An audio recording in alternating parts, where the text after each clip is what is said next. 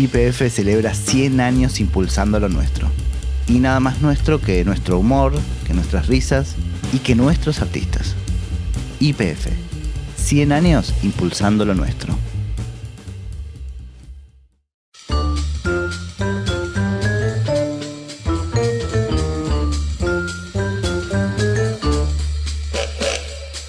Hola, mi nombre es Adrián Lackerman y esto es Comedia, un podcast sobre humor. Cosili es humorista, guionista y actor.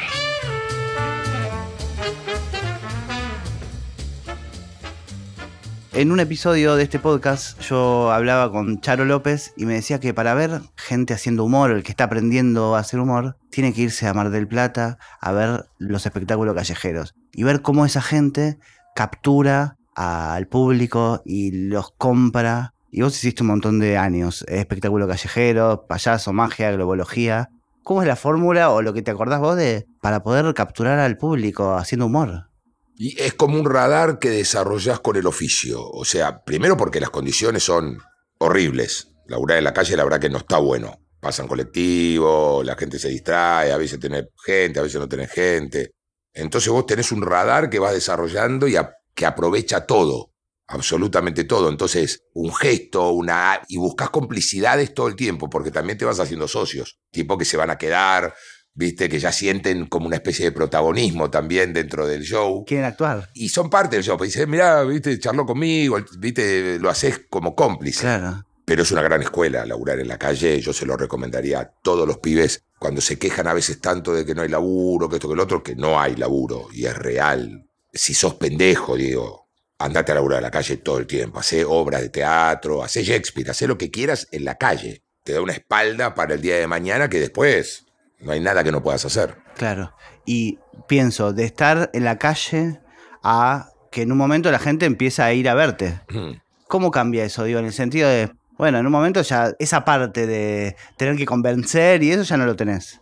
No, porque ahí vos tenés que llamar mucho. Yo cuando laburaba de payaso, laburaba con un megáfono, buscando gente. Yo hacía los espectáculos de humor para chicos, se los hacía en la playa, laburé mucho en Mar de Ajó, Santa Teresita, San Clemente. Y tenías que traerlos, ¿viste? La diferencia entre traerlos y ir a un teatro y que te vayan a ver. O sea, a mí me pasó algo muy emocionante, realmente emocionante.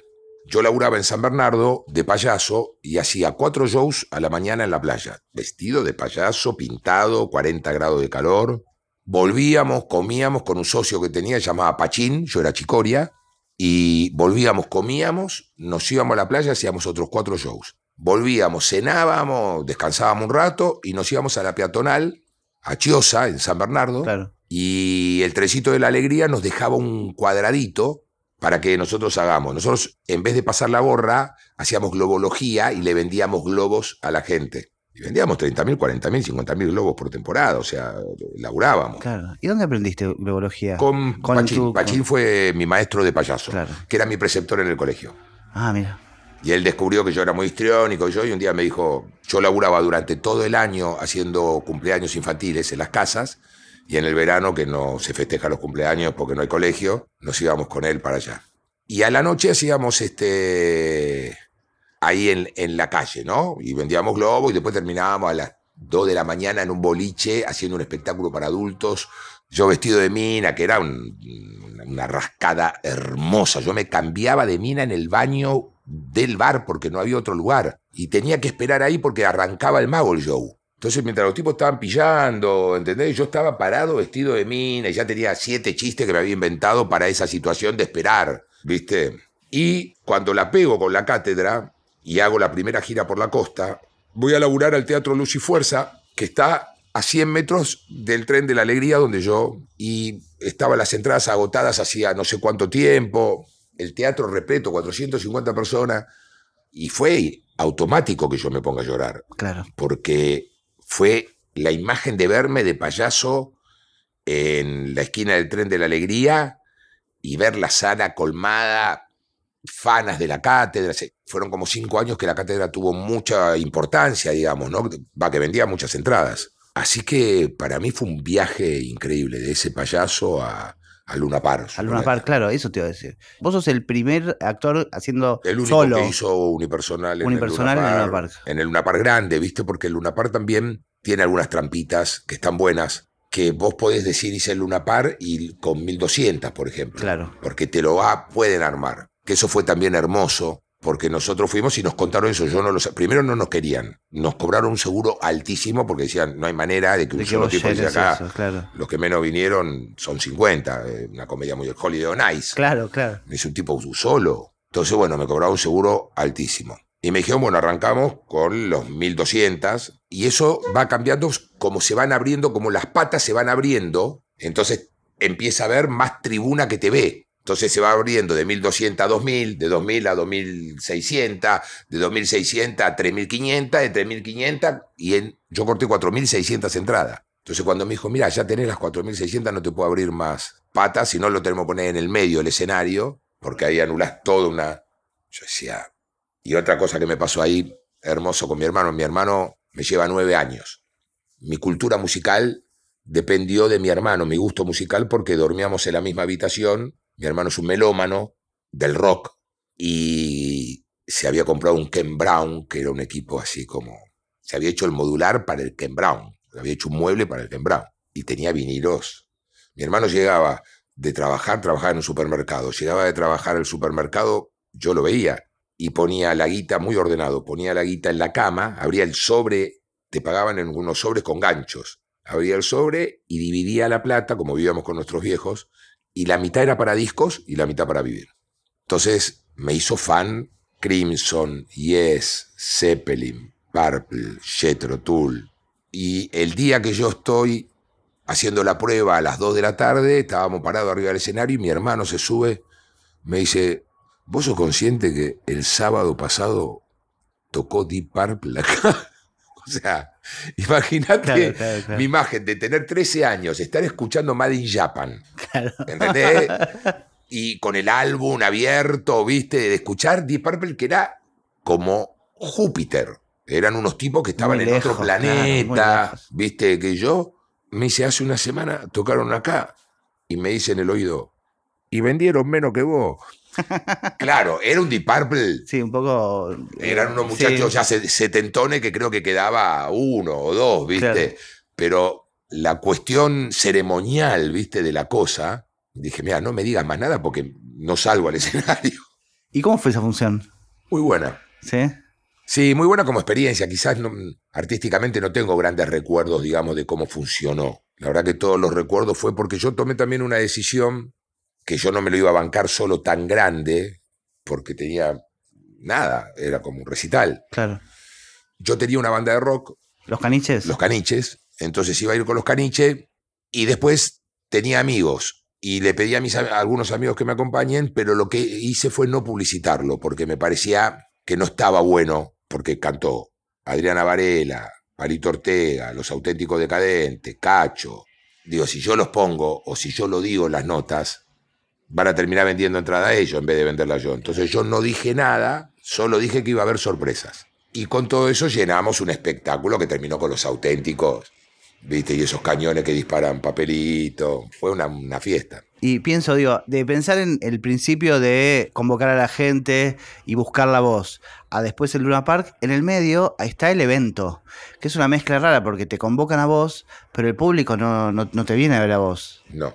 Yo soy un gran eventero porque conozco muchos compañeros que no lo voy a hacer, te podría nombrar 2, que se podrían haber comprado 1 o 2 departamentos con los eventos nada más. Y no se animaron. Porque es muy desagradecido el evento. Muy desagradecido, digo. Hay algunos que salen como si fuese una función de teatro. Hay algunos que salen hermosos. Pero hay un montón que la gente está morfando, que están borrachos, que no claro, te dan bola, que están mirando para otro lado, que la música... Yo he vivido anécdotas y experiencias de eventos. La plata que se gana en los eventos, yo los cobro caros porque como no está bueno, en vez de hacer 20, prefiero hacer 2. Y si lo tipo... Yo le digo a Carlito, mi manager, le digo, pedile, como para que nos digan que no. Y algunos te dicen que sí, ¿viste? Sobre todo en la época que la cátedra estaba muy fuerte, pero hay algunos que vos decís, no puedo más. no puedo, es una desgracia estar acá arriba porque son feos, porque la gente no te va a ver a vos. Al contrario, a veces vos la molestás porque estás entre comida y comida, o quieren bailar, o quieren hacer otra cosa y te lo hacen saber. Y ahí que me decías la cátedra, ¿en qué momento decidiste dejar de hacerla? La verdad que nunca la dejé de hacer. Son variaciones de... Son variaciones del mismo espectáculo. Después empecé a soltarlo porque empecé a... Lo que dejé de hacer es temporadas. Hice muchas temporadas, hice en Calle Corrientes, en el Multiteatro, hice en la costa, pero esencialmente yo hice como 8 años del conurbano sin parar.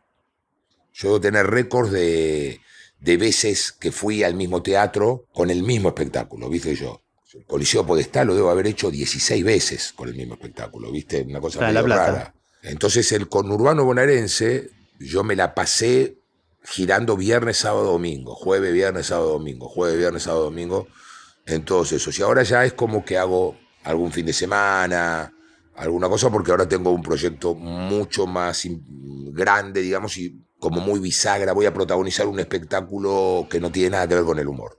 Ah, mira. Que se llama Network, que es una multiproducción así, como un delirio lo que pasa arriba del escenario en cuanto a producción.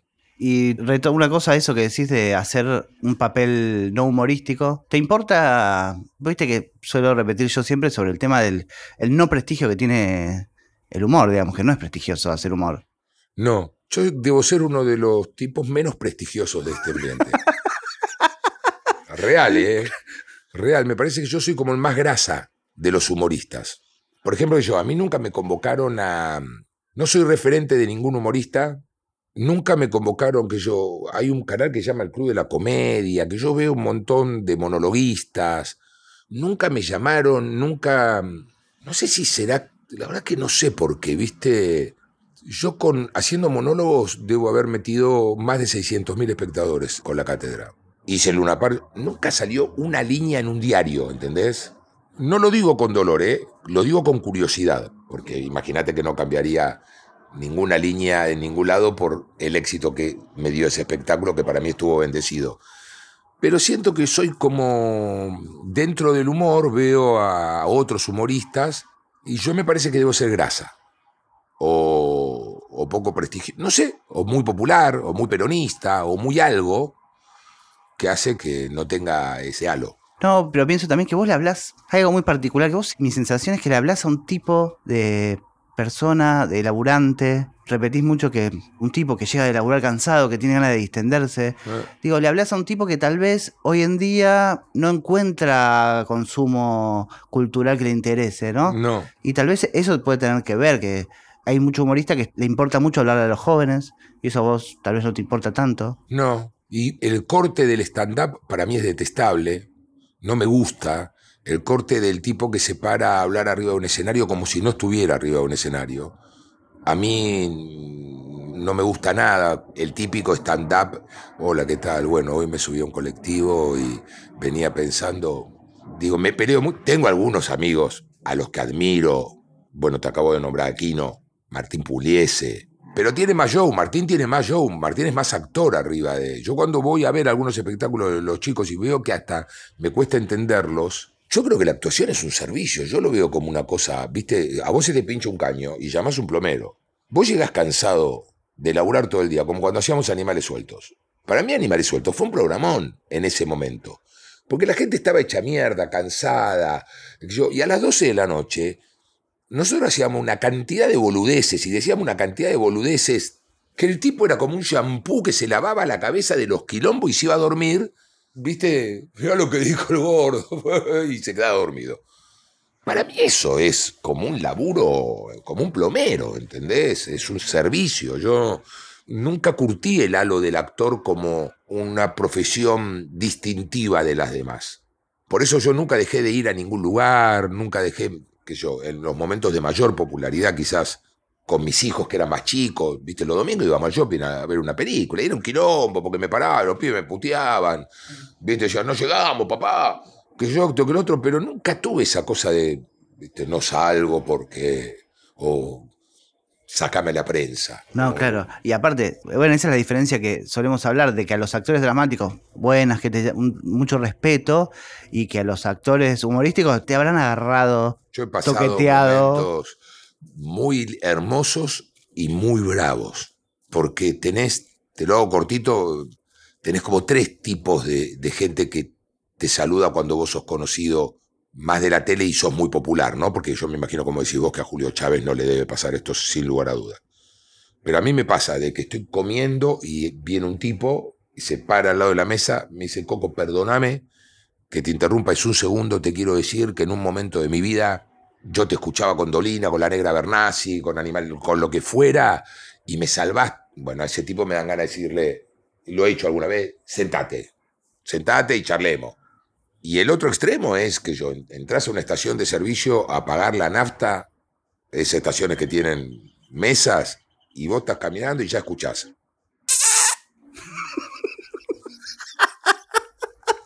Y vos ya sabés que es para vos. Pero te haces el boludo, por supuesto. Entonces pasan 3 segundos y escuchás. Como vos no le das bola, ya escuchás el comentario que le hace a alguien y quiere que vos lo escuches. Al final no era tan simpático, ¿eh? Qué distintos son de la tele a la... Y bueno, ahí lamentablemente muchas veces me he dado vuelta y les he contestado de mala manera. Claro. Porque, o sea, alguna contestación mía ha sido, escúchame, la puta que te remil parió, yo no soy tu perro, para que me hagas... ¿Entendés? Claro. Si vos me decís, Coco, ¿cómo te va? Yo te voy a contestar, ¿viste? Una vez el Dani Araos, entramos a un restaurante y lo agarró un tipo y le dijo, ¡contame un chiste! Y el Dani lo miró y le dijo, vos qué sos, arquitecto, haceme una casa. Vos me haces una casa ahora acá, yo te cuento un chiste. O saca un fierro. Es muy difícil a veces sobrellevar eso. Por supuesto que estamos hablando de un 90-10. Sí, claro. 90% de amor, 10%... Una vieja me agarró de los pelos, me llevó media cuadra de los pelos, en Carlos Paz.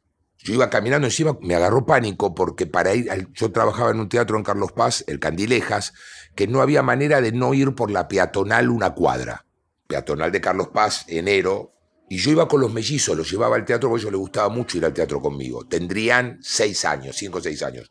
Muy agarrado de la mano porque donde lo perdés, en un segundo, con tanta gente, venía caminando. Y me agarró una señora de los pelos...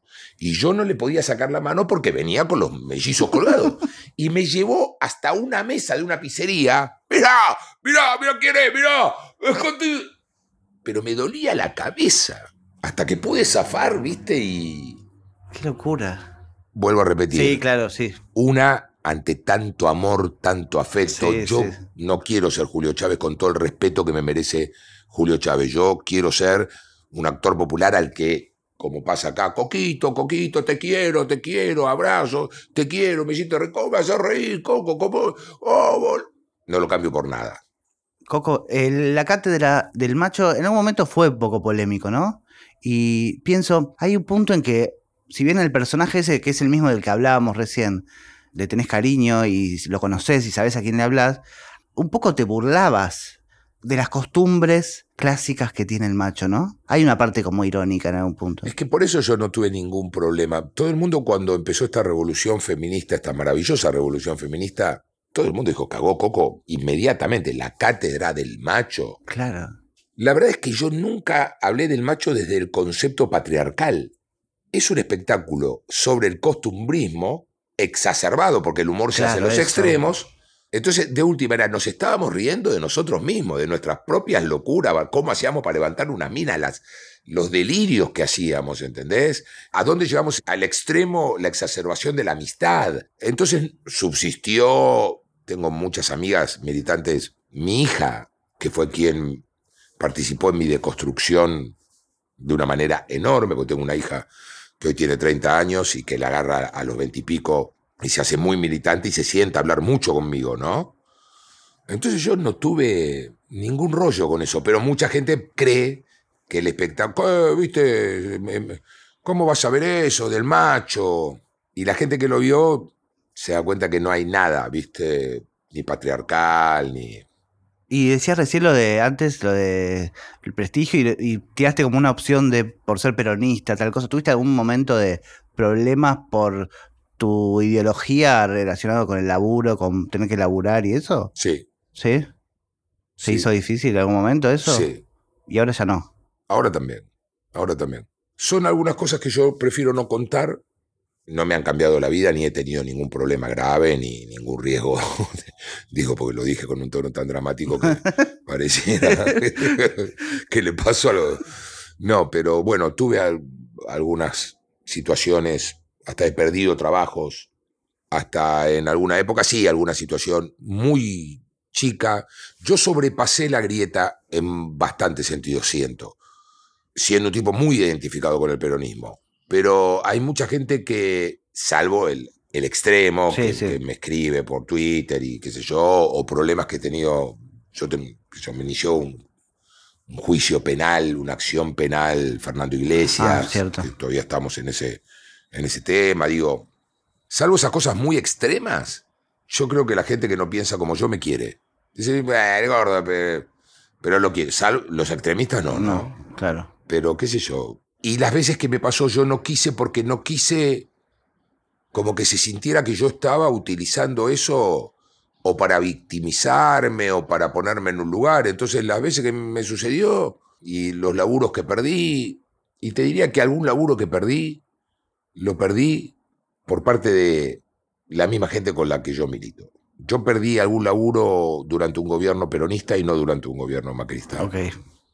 Cosa que duele más, digamos, ¿no? Porque la grieta también es muy profunda dentro. Pero nunca tomé el camino de... Sí, el de asumirme peronista, porque me parece que, bueno, que yo pienso que los actores o cualquiera tiene derecho a decir qué piensa.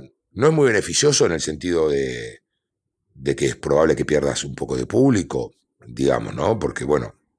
Pero bueno, ante esa opción yo prefiero, igual que mis hijos vean que su padre... Es un tipo comprometido socialmente, ¿no? Te cambio un poco de tema. Cuando también hablé con Dolina, le pregunté un poco cómo había surgido que en La Venganza no hubiesen malas palabras. Entonces le preguntaba cómo había sido que personas como vos o como La Negra hayan estado en La Venganza sin decir que se les caiga ni una mínima mala palabra, ni nada. O lo que llamaríamos mala palabra, una puteada. Claro. Y él es un gran puteador en la vida privada.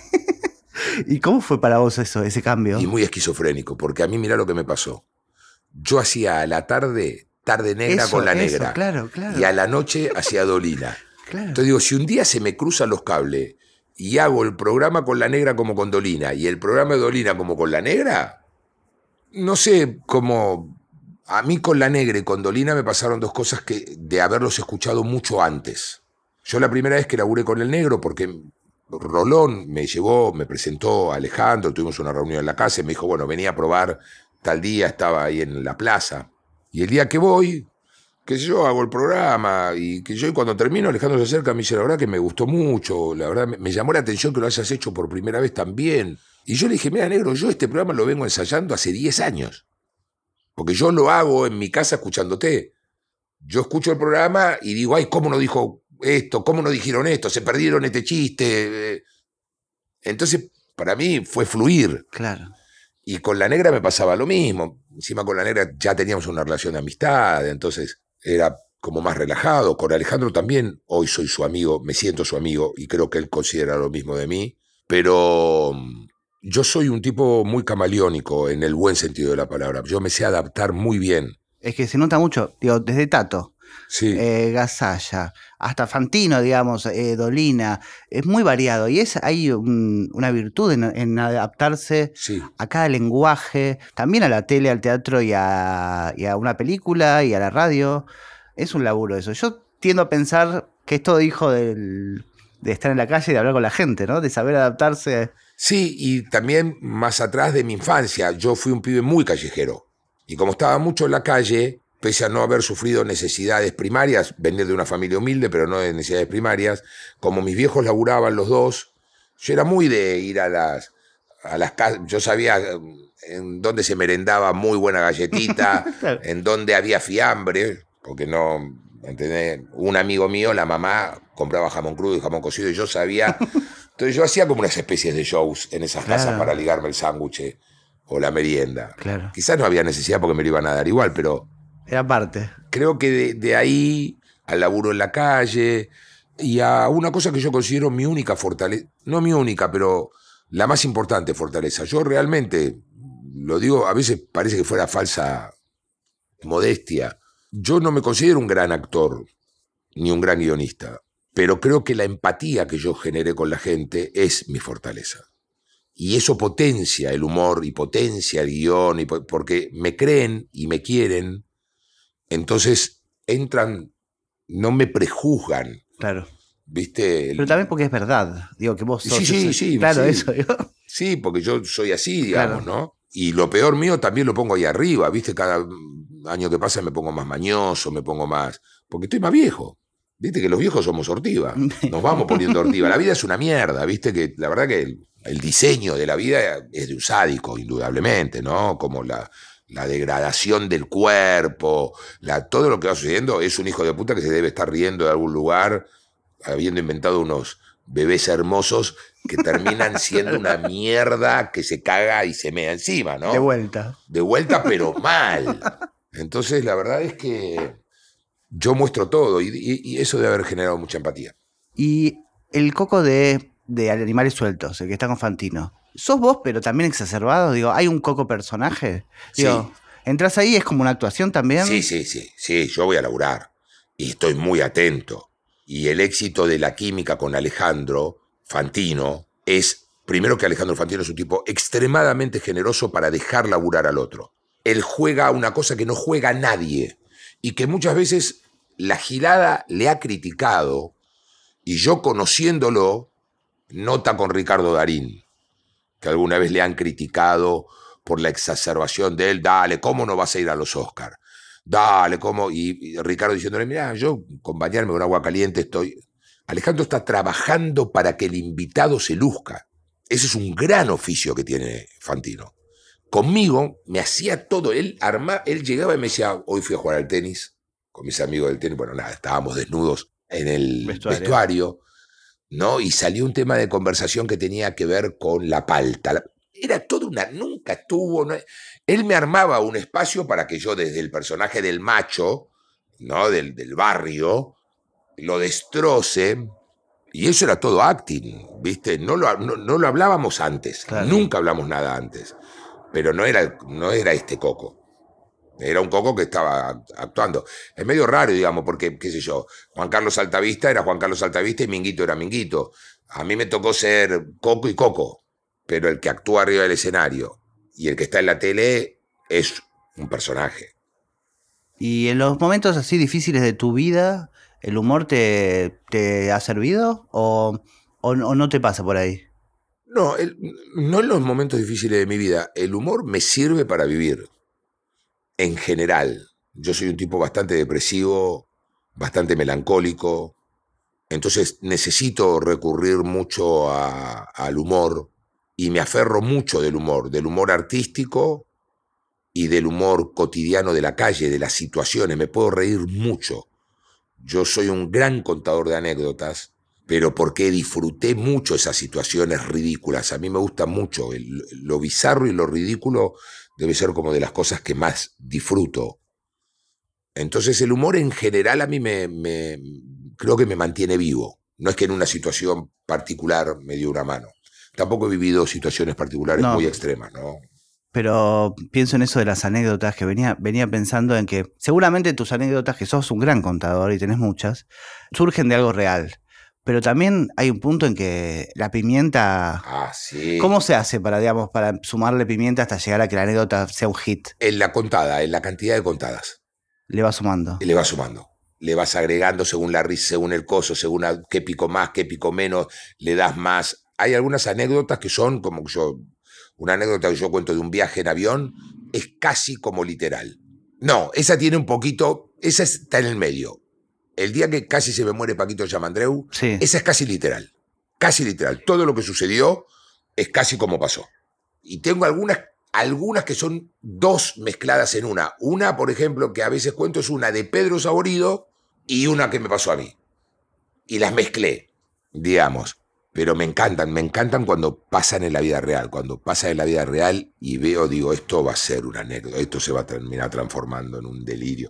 Cosas que pasan en el teatro, situaciones, anécdotas con gente famosa. Ahora reviví como unas anécdotas que yo tenía olvidadas con Sandro, con artistas que yo conocí en la época que trabajaba con Pedro y con Omar. Me vuelvo loco. Yo las anécdotas... Una mesa con Guillermo Franchella, el Puma Goiti, Daniel Araos, Rolly Serrano, grandes contadores de anécdotas, grandes. Guillermo está ahí como, viste, por el estilo más que por la anécdota, ¿no? Claro. Por el decir de Guillermo. Tiene unos tiempos, tiene una cosa que... Esas cenas para mí son alimento, vitamina, ¿entendés? Claro. Y en tu laburo también la improvisación es clave. Y yo sé que tuviste como grandes momentos en teatro de resolver cosas en el momento, sí, muy rápido, y cosas que aparecen ahí. Ahí eso también, supongo que es de gimnasia. Pero me calienta, me excita. Me ha pasado de sacar 500 personas de un teatro a la calle porque se me quedó dormido un espectador en la sala y yo lo detecté y dejé de hablar y el tipo estaba profundamente dormido. Era segunda función en la calle Corrientes. Con la camperita puesta. Estaba, pero apolillado a fondo, ¿entendés? Y la saqué al hall a la gente, hasta la esposa. Y lo mandé al boletero a que lo despierte. Y el boletero lo despertó y el tipo hizo sí. Imagínate que un tipo que se duerme en un teatro lleno de gente y un tipo ahí arriba y se despierta así la señora, el teatro vacío. El tipo le dice, son las 3 de la mañana, le dijo. No sabíamos cómo sacarlo, cómo despertarlo. El tipo dice, mi señora, y no. Amo todo lo que pueda pasar. Yo le voy a sacar el jugo. De esas tengo 500. Creo que volviendo al principio, eso me lo dio ese radar de la calle, de haber laburado en la calle y estar como muy atento a no desaprovechar en el humor, no desaprovechar absolutamente nada. Todo pasa a ser capital propio de lo que sucede. Coco, ¿para qué sirve el humor? Para vivir. Para vivir. No me parece que... Hay una película del creador de The Office. Ricky Gervais. De Ricky Gervais, el de las mentiras, la película, sí, ¿no? La invención de la mentira. El mundo donde no existe la mentira, ¿no? Yo no concibo la posibilidad de estar vivo si no existiera el humor. Me parece que sería espantoso. Me parece que es tan importante como respirar o como alimentarse.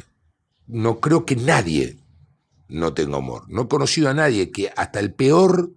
No quiero imaginarme algunos seres nefastos, ¿no? Sí, vamos, claro, a hablar de Hitler ni de Videla... Pero digo, en general, viste, sacando esos estereotipos nefastos, yo no podría vivir sin humor y me parece que la gente...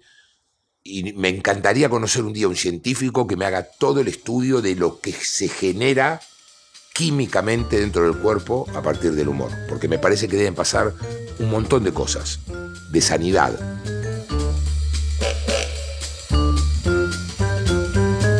Esto fue Comedia, un podcast sobre humor. Si querés colaborar con Comedia, entra a adrianlackerman.com y haz tu aporte desde Argentina o desde el exterior. Grabación y sonido, Juan Pablo Ferreiro, @Audiocaster. Diseño e ilustración, Guillermo Mesa. Hasta el próximo episodio. ¿Te escuché? Sí. Escuché la de Aquino. Qué talentoso es ese pibe. Qué talentoso. Me mata. Una bestia. Me mata. Aparte la forma de trabajar en edición. ¿Viste lo que son los cortes? El montaje es una locura. El montaje le da una velocidad y una precisión zarpado como editan esos pibes. Una bestia.